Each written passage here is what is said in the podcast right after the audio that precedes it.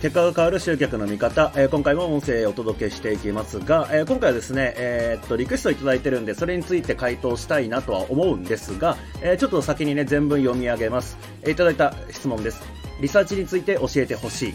以上って感じなんですよね。だけ。えー、っと、まあ、リクエストいただけることはとても嬉しいんですが、えー、っとですね、これだと、うんと期待した回答が来る可能性ってめっちゃ低いんじゃないかなっていうふうに思うんですよね。そのリサーチについてって、リサーチの中でもまあたくさんね、種類もありますし、状況がわかんないと、あ、そういう時はこうしたらいいですよとか、こう考えたらいいですよって、まあ細かく状況が分かったりとか、もう少し具体的な情報があれば答えられるんですが、えー、あまりにも広い回答になるんで、えー、リサーチについて教えてほしいって言われると、えー、例えばですね、あの、意地悪な回答をすると、ええっと、顧客とかの、あの話を聞いて、え顧客が何考えてるか聞いてみましょうっていう風になるわけですよね。リサーチコアっていう話になっちゃうんで。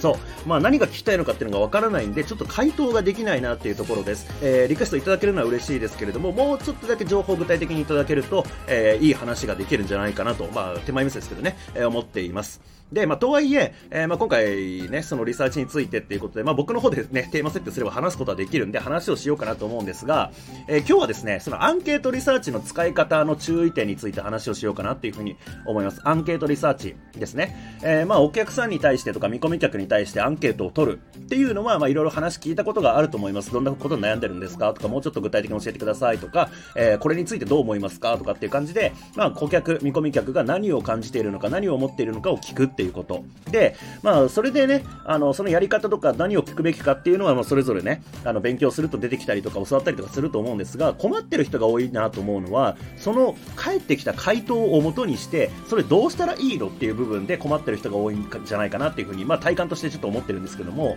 えー、まあ、もちろんね、その、いろいろ言えることはあるんですよ。えー、例えばアンケート結果って、その、見込み客が表面的に思ってることだし、まあ、あとはその得点をつけてね、回答数を増やそうっていうこともやっぱり基本的にはやるんで、あの、得点欲しさに回答する、まあ、めちゃめちゃ、あの、それこそ今日のリクエストのように、えー、なんちゃらみたいな単語だけで返してきたりすることがあったりして、あの、まあ、読み取れないようなアンケート結果だったりするわけですよね。だからそれを、まあ、ちゃんと排除したりとか、えー、あとは見込み客は、うんとこういうサービスがあったら欲しいって言ってるけど、実際それ売ってみたら売れないってこともあったりするんですよ。だから顧客が本当に求めてることをただアンケートで答えてくれてるかっていうと、それはちょっと疑問だよねっていうこと。まあ、実際自分自身が、あの、アンケートとか回答する時のことを思い出してほしいんですけれども、まあ、基本的にはめんどくせえっていう気持ちが先に来てるじゃないですか。で、ただ得点くれるっていうからじゃあ答えようかなとか、まあ中にはね、すごいお世話になったからちゃんと、え、回答しようっていうような気持ちで回答する時もあると思うんですけども、まあ基本的には、あのー、アンケート回答なんてね、時間取られて、しかも考えなきゃいけないしっていうことでめんどくさいことなんですよね。そう、だからそういう気持ちでこう回答してるんだよってことを前提にしなきゃいけないよとかね、えー、これはまあそういうこともあるって話なんですけども、今日はそのアンケート回答の使い方で注意点として一つ言っておきたいのが、これ実際にお客さんでこの前まさに指摘したことだったんですけども、あの、何かっていうと、アンケート回答に勝手に自分でラベリングしないっていうこと。特にこれ専門家注意してください。アンケート回答の内容に対して、あ、これにはこれについての悩みだな。じゃあこれは集客についての悩みだな、みたいな感じでラベリングを勝手にしないっていうこと。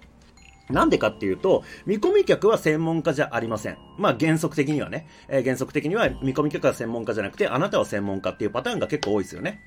そうなった時に、えー、素人の考えと意識と、えー、専門家の見立てっていうのは全く別のものになるってことなんですよ。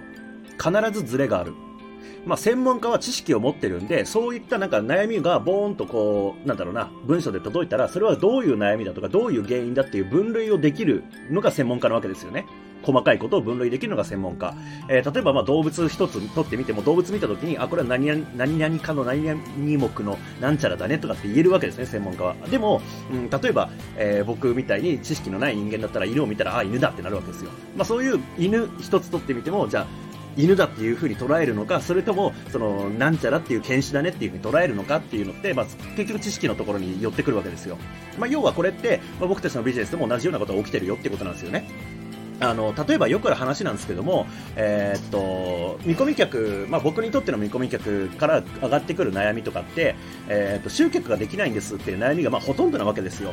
ただ、実際に蓋開けてみると、話聞いてみたりとか、アンケート結果読み解くと、いや、これは別に集客の問題じゃなくて、まあ、例えばね、その販売の方に問題があるよねとか、それこそ、その誘導の仕方、かけ方に問題があるから、あの、結果、その場に来てくれても商品売れないんだよねっていうような、もう本当の問題っていうのが見えたりするわけですけども、ただ、重要なのは、見込み客はそれに気づいてないっていうこと。見込み客はそれを集客の問題だっていうふうに認識しているっていうことなんですよ。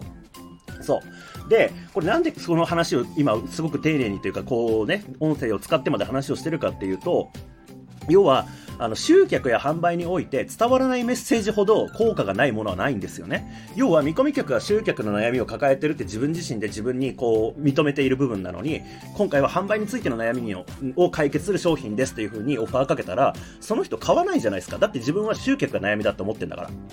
そう、専門家から見て、あなたは集客じゃなくて販売ができてないから売れないんですよっていう風に言ったとしても、見込み客はそれを認めてないんだから、それ売れないよねって話。だから勝手にラベリングすると、そういうことが起きるってことです。そう、集客時点では、相手の中にある意識とか、相手の中にある言葉を使わなきゃいけない。専門家の意見っていうのは相手に理解できないことがほとんどなんですよね。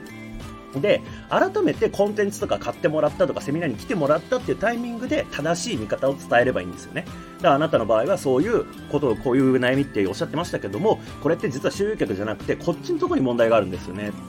例えばなんかお客さんとかこういうこと言ったりしてませんか？みたいな。で、あ、確かにそうですってなって初めて見込み客は、これは集客の課題ではなくて、販売の課題だったんだっていうことに気づくわけ。ただこれはまあ集客の段階でその話気づいてないから、あの、あなたは販売に問題あるんだよって言ったって反応できないわけですよね。してもらえないわけ。なので、えー、勝手に相手の悩みをこっちでラベリングして、あのー、うん、勝手に整理しないってこと。それがすごく重要です。勝手に専門家の見立てで、えー、相手の言葉をね、書き換えないっていうこと、意識を、あの、ずれさせないっていうかね、えー、がすごく重要になってきます。アンケート回答で、まあ本当よくあります。えー、例えば整理するっていうね、アンケート回答を整理するために、えっ、と、集客系の悩み、販売系の悩み、えなんちゃら系の悩みっていうふうに、まあ、例えばね、分類するとしたときに、見込み客は集客の悩みだって言ってるのに、専門家の意見で、いや、これ販売の悩みだっていうふうにぶち込んじゃったら、そこでズレ起きるよねっていう、まあ、すごくシンプルな、こう、話を聞くとね、シンプルな話なんですけども、まあ、ま案外みんな失敗してる部分なんですよね。専門家は特に注意してください。えー、勝手に相手の意見にラベリングして、えー、勝手に意見を変えないっていうことをちょっとね、気をつけてみてください。